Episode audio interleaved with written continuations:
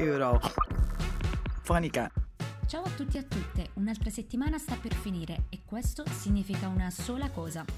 State ascoltando 7 giorni, lo spiegone settimanale sulla politica europea a cura di Eurofonica, il format internazionale delle radio universitarie che vi porta a Bruxelles restando comodamente a casa.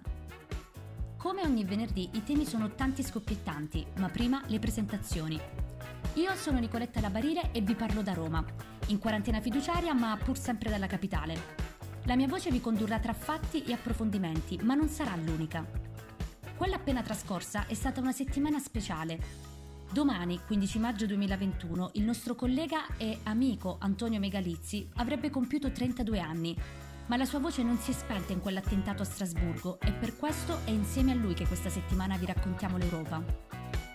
Se eravate troppo presi a godervi il primo spritz da zona gialla, ci pensiamo noi a farvi recuperare notizie e fatti, per farvi fare un figurone a cena, ovviamente. Perché avete già prenotato un tavolo, no?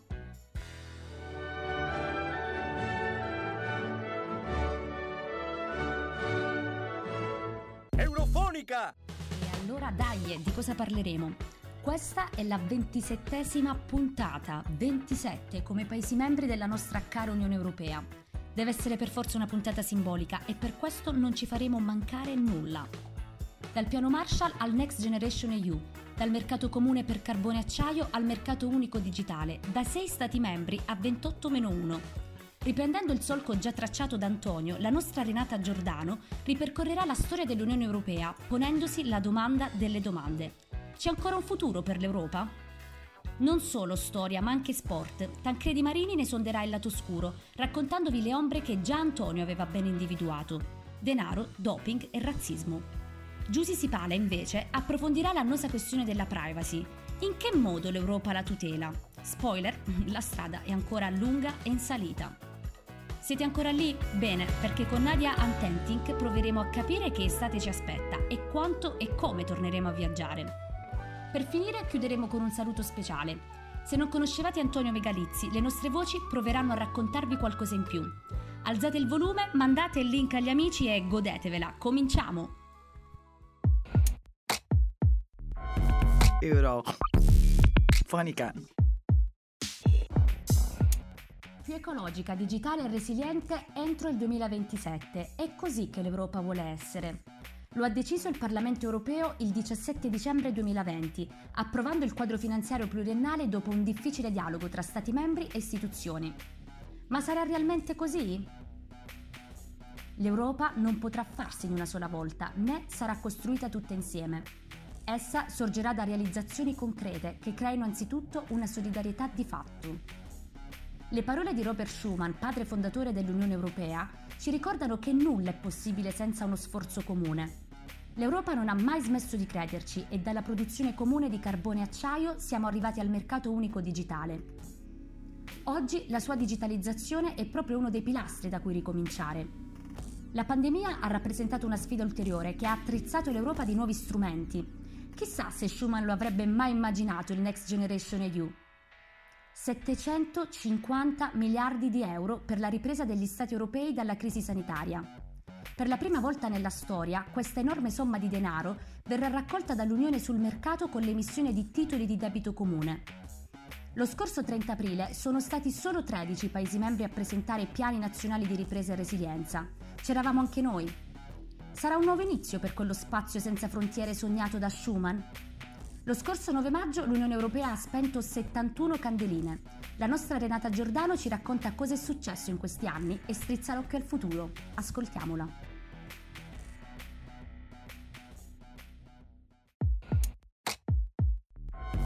Euro.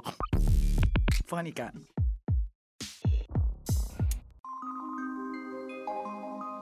Caro Antonio, 71 anni fa il ministro degli esteri francese Robert Schuman propose agli altri stati di fare uno sforzo creativo. Era il 9 maggio 1950, era la dichiarazione Schuman, un invito ad accantonare i vecchi dissapori e a fare dei passi in avanti per un'Europa unita. Eurofonica! Eurofonica.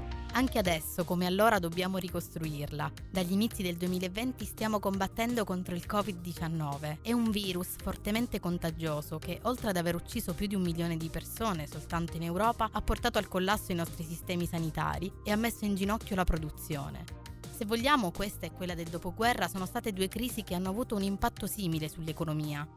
Rispetto al 1947 non è stato più necessario un nuovo piano Marshall. L'Unione ha provato a dare una risposta tempestiva contando solo sulle proprie forze.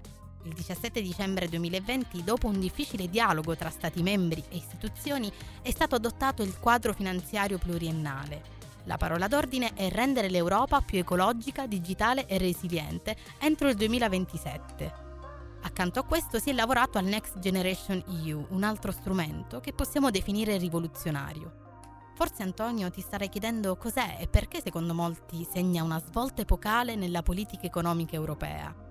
Il Next Generation EU o Recovery Fund è un pacchetto da 750 miliardi di euro istituito ad hoc per la ripresa degli Stati europei dalla crisi sanitaria. Per la prima volta questa enorme somma di denaro verrà raccolta dall'Unione sul mercato con l'emissione di titoli di debito comune. Sì, hai capito bene Antonio, debito garantito da tutti i Paesi membri. Di questi 750 miliardi, 360 verranno erogati sotto forma di prestiti e 390 come sovvenzioni. Il 90% del fondo sarà oggetto dei piani nazionali di ripresa e resilienza. Si tratta di programmi di investimenti che gli Stati membri devono sottoporre al vaglio di Bruxelles per spiegare come e dove intendono spendere i soldi in arrivo. Il 30 aprile era la deadline per la loro presentazione e solo 13 Paesi membri hanno rispettato questa scadenza. Noi ce l'abbiamo fatta, il nostro piano ha un nome evocativo, Italia domani. L'Europa non potrà farsi in una sola volta, né sarà costruita tutta insieme. Essa sorgerà da realizzazioni concrete che creino anzitutto una solidarietà di fatto, diceva Schumann. Abbiamo fatto tanti passi in avanti da quel 1950. Oggi si parla di mercato unico, uno spazio senza frontiere interne, nel quale è assicurata la libera circolazione delle merci, delle persone, dei servizi e dei capitali. L'Europa non ha mai smesso di tracciare questa parabola e dalla produzione comune di carbone e acciaio siamo arrivati al mercato unico digitale. La Commissione, come sai, ha cominciato a lavorarci già dal 2015, ma da quel momento ne è passata di acqua sotto i ponti. Prima sono stati introdotti obblighi di trasparenza per le piattaforme online, per garantire alle imprese un contesto commerciale online più trasparente, equo e prevedibile e un sistema di ricorso per i consumatori più efficace. Ma con la pandemia l'esecutivo ha iniziato a premere sull'acceleratore. La digitalizzazione del mercato unico oggi è considerata uno dei pilastri essenziali per la ripresa dell'Europa, il che vuol dire consistenti investimenti per dotare l'Unione di una propria sovranità digitale, che sia sempre al passo con l'innovazione. Nel tuo podcast ci avevi parlato anche della scelta della Gran Bretagna di dar vita all'EFTA, l'Associazione Europea di Libero Scambio, che univa le nazioni che come lei erano rimaste fuori dal circuito della CE.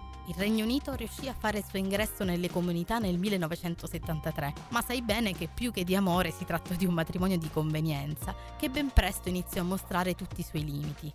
Con il referendum del 2016 si è ufficializzata questa crisi matrimoniale e le pratiche per la separazione hanno attivato la procedura di recesso prevista dal Trattato sull'Unione. Oggi il Regno Unito è considerato un paese terzo, non facendo più parte né dell'Unione né del suo mercato interno. Forse da tutta questa situazione l'Unione ha imparato a tenere stretta una cosa, una cosa che rappresenta la sua forza e che l'ha resa un progetto longevo.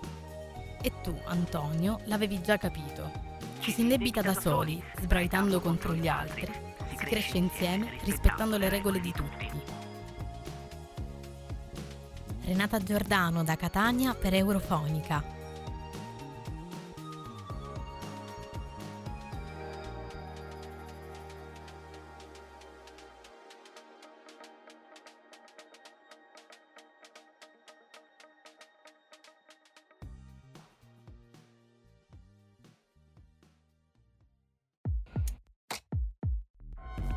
Euro. Fonica. Buon compleanno Unione Europea! Con Renata e Antonio ti abbiamo festeggiata come meriti, ma proprio perché ti si vuol bene dobbiamo discutere pure dei tuoi lati dolenti. Antonio, nella prima stagione di Eurofonica, ci aveva raccontato come razzismo, denaro e doping fossero problemi strutturali nel calcio europeo. Il nostro Tancredi Marini riprende le fila.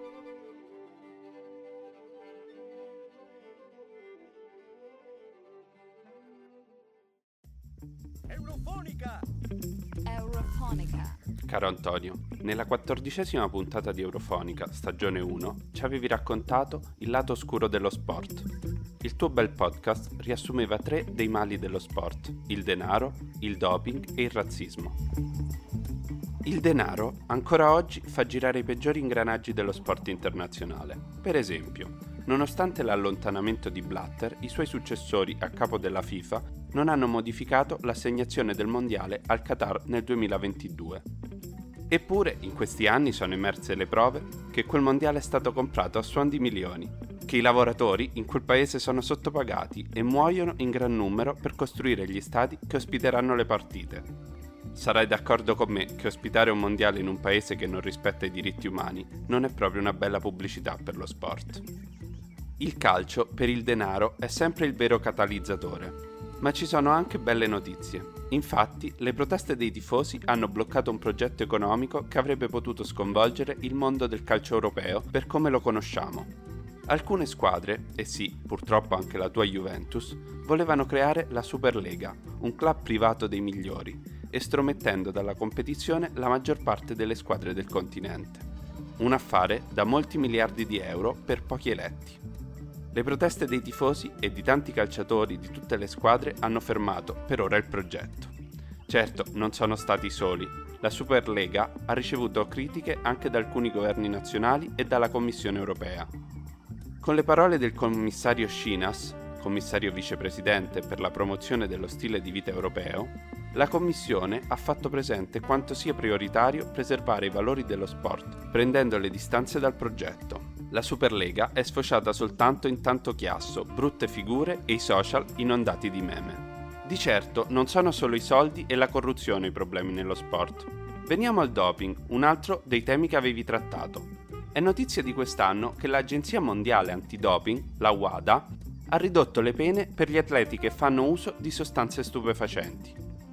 Ora, per l'uso di marijuana e cocaina, si rischiano solamente tre mesi di sospensione, soprattutto se le sostanze vengono usate a scopo ricreativo e quindi non per compromettere il normale svolgimento di una competizione. Un bel cambio rispetto alle pene di oltre un anno che presero all'inizio degli anni 90 Maradona e Caniggia. Come vedi Antonio, ci sono dei piccoli cambiamenti, ma alla fine i problemi dello sport sono sempre gli stessi. Il razzismo è ancora uno di questi, un male che non si riesce a eradicare dalla società e tantomeno dallo sport.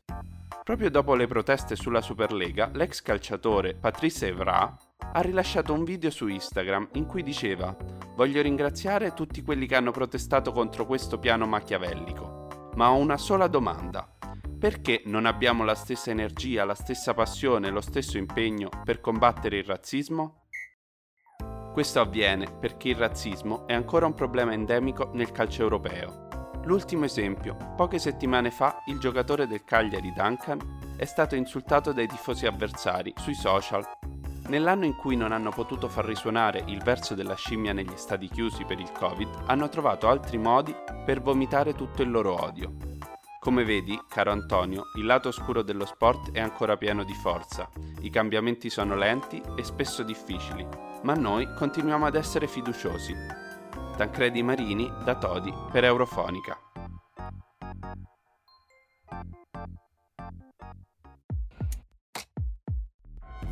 Eurofonica.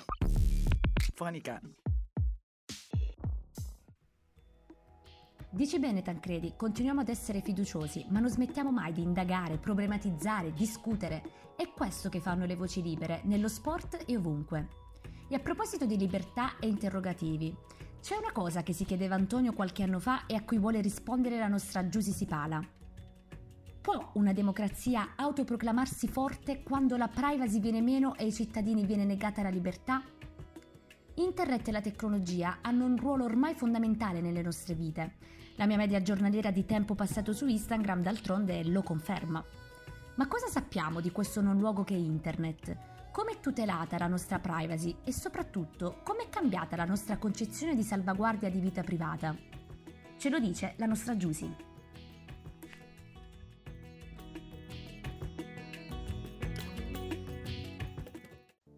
Caro Antonio, è Era il 2016 quando ai microfoni di Eurofonica ci raccontavi quanto fosse importante l'impatto dei sistemi tecnologici sulla nostra quotidianità, di quanto fosse necessario un coinvolgimento dell'Europa nel sostegno ad un sistema che tuteli le libertà del cittadino, tanto da spingere gli europarlamentari a puntare il dito contro gli Stati Uniti e i loro eccessivi standard di sorveglianza e proporre una risoluzione relativa all'impatto delle tecnologie dell'UE sui diritti umani. Eurofonica! Tante cose sono cambiate da allora, ma Internet rimane ancora, purtroppo, il non luogo dove vengono più spesso violati i diritti umani. Eppure l'Europa ha fatto molti passi in avanti. Lascia che ti racconti un po' cos'è cambiato. Nel 2018 l'Unione Europea ha reso obbligatorio il regolamento generale sulla protezione dei dati, che mette ordine nella gestione dei dati personali e tutela meglio la privacy dei cittadini europei. Il GDPR, la sigla per abbreviarlo, era già stato approvato nel 2016, ma non era ancora obbligatorio. Il provvedimento del 2018 ha poi esteso le nuove regole a tutte le aziende che hanno a che fare con i cittadini europei, anche se la loro sede principale è all'estero, come negli Stati Uniti ad esempio. Le misure di contrasto al Covid-19 hanno contribuito tantissimo a mettere in discussione le implicazioni sulla democrazia e sui diritti fondamentali delle misure di tracciamento della popolazione. Il Parlamento europeo si è più volte soffermato sui requisiti che le misure volte a contrastare la pandemia devono possedere senza che limitino i diritti alla vita privata e alla protezione dei dati personali. Questo perché i governi di alcuni stati hanno fatto ricorso a misure di sorveglianza straordinarie dei loro cittadini, utilizzando anche tecnologie digitali e servizi di Internet. A proposito di questi servizi, lo scorso dicembre la Commissione ha presentato delle proposte per imporre nuove responsabilità su chi li fornisce. Ad esempio, il Digital Service Act, che istituisce nuove regole anche sul modo di gestire i contenuti illegali, come quelli che esaltano l'odio, il terrorismo e la violenza sui minori. O ancora le proposte di regolamento della Commissione sull'intelligenza artificiale di appena qualche settimana fa.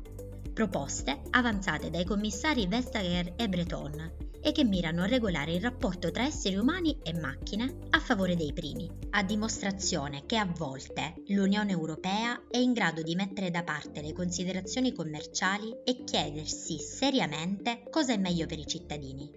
La domanda che ti ponevi allora, però, caro Antonio, rimane ancora aperta. Può una democrazia autoproclamarsi forte quando la privacy viene meno e ai cittadini viene negata la libertà?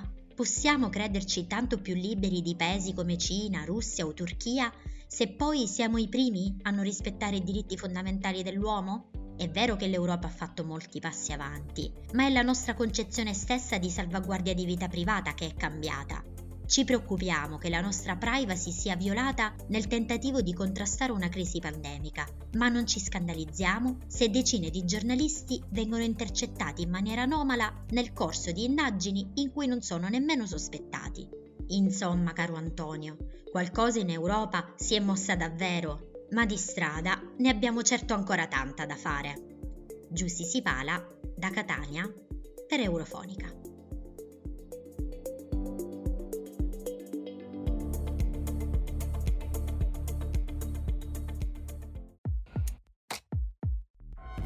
Euro. Fonica.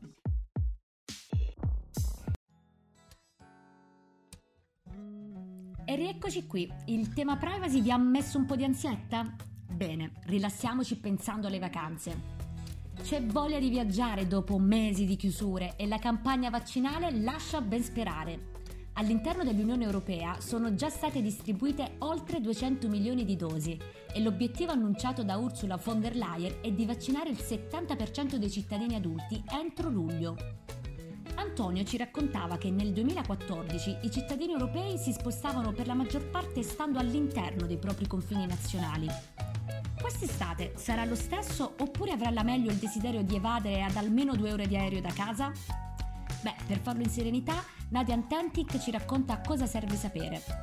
Il certificato verde, comune a tutti gli Stati membri, è il documento che servirà a dimostrare che una persona è stata vaccinata contro il Covid-19, si è sottoposta a tampone con esito negativo nelle 48 ore precedenti oppure è guarita dal virus non dovrebbe diventare una precondizione per esercitare il diritto alla libera circolazione, ma i titolari del certificato non saranno soggetti a restrizioni quali quarantena oppure autoisolamento.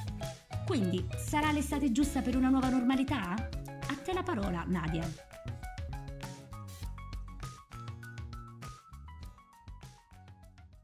Eurofonica! Eurofonica. Ciao Antonio, in una puntata di Eurofonica del 2016 ci ha raccontato la situazione del turismo in Europa. Ma devi sapere che qui ormai non viaggia più nessuno o quasi.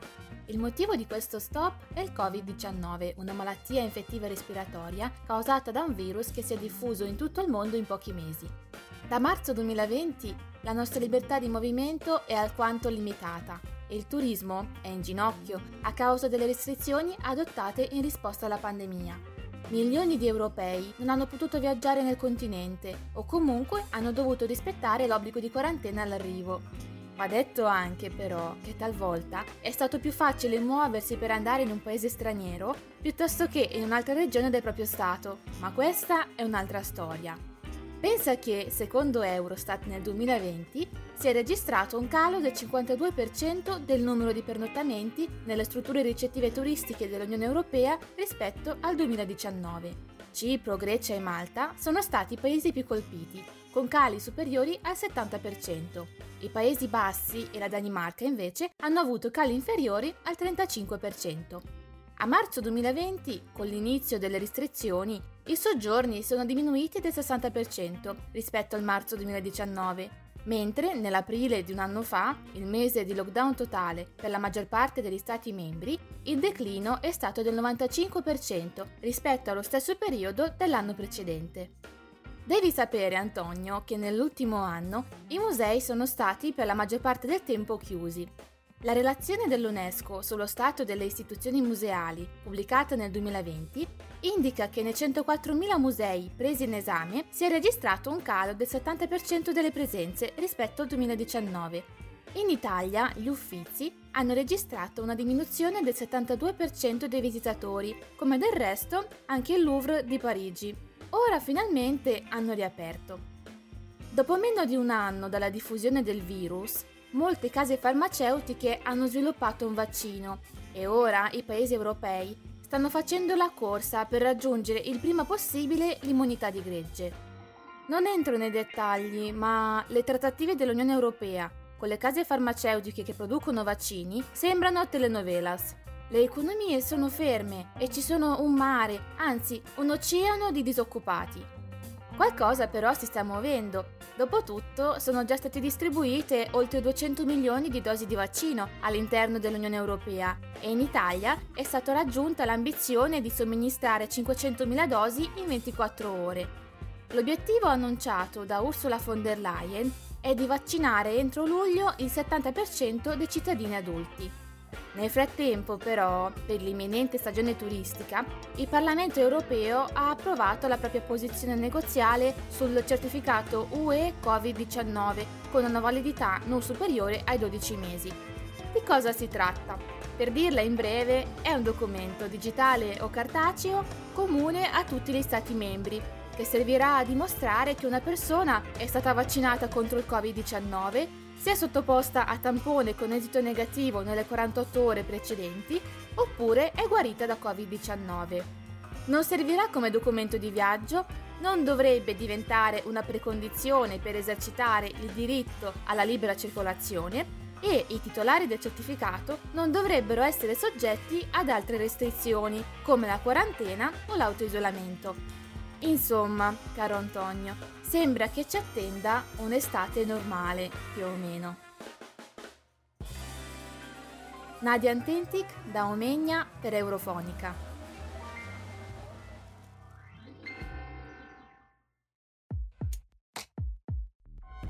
Eurofonica.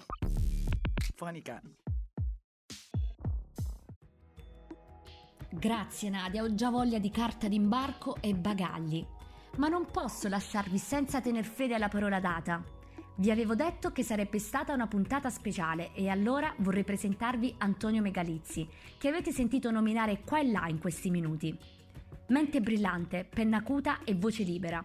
Ve lo raccontiamo attraverso le nostre voci e se avete voglia di saperne di più, vi invitiamo a riascoltare qui i suoi racconti e a scoprire quello che fa la Fondazione Megalizzi per sviluppare un senso critico e diventare protagonisti del nostro futuro. Noi non fermiamo questa voce.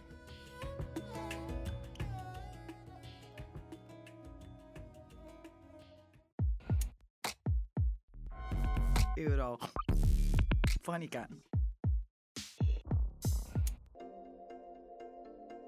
Ciao a tutti, mi chiamo Alessandra Carraro e sono appassionata di Europa. Mi chiamo Simone Matteis. Il giornalismo è da sempre il mio sogno. Sono Nicoletta Labarile e provare a raccontare la complessità è la mia passione e il mio lavoro. Ciao, sono Nadia Intenti. Mi chiamo Lorenzo Onisto. Sono Renata Giordano e vivo a Catania. Mi piace molto viaggiare, confrontarmi con nuova gente e lasciare che il confronto mi faccia crescere. Sono Paolo Cantore, pugliese, studio a Forlì, ma vi parlo da Parigi. Sono Martina Garzera e frequento studi internazionali a Trento. Sono Jacopo Bulgarini. Sono uno studente di politiche europee ed internazionali all'Università Cattolica a Milano. Mi chiamo Davide Brol, ho 25 anni, sono nato a Trento, ma negli ultimi tre anni ho vissuto, studiato e lavorato a Copenaghen. Sono Jonas Soggia, ho 29 anni, italo-finlandese, cresciuto e vissuto in Italia, che lavora all'estero ormai da tre anni in diverse capitali europee. Questo è il quadro dell'Europa che conosciamo noi giovani, noi giovani come Antonio, l'Europa dei valori, dei diritti e delle grandi opportunità. Quell'Europa che proviamo a raccontare attraverso Eurofonica. Antonio era un giovane europeo, aveva capito questo bisogno di informazione e portava la voce dell'Europa tra i giovani. Non, non fermiamo questa voce. voce.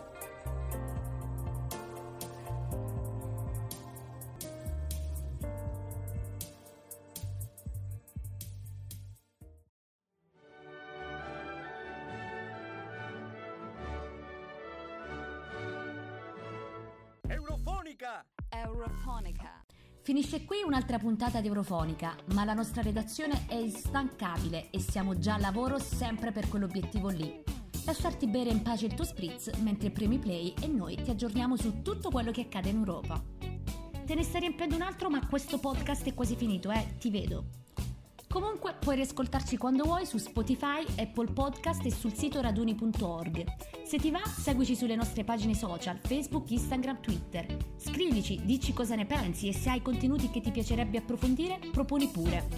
L'appuntamento con la prossima puntata di Eurofonica è per venerdì prossimo. Hai tempo per dirlo ai tuoi amici. Siateci, ve lo chiede l'Europa.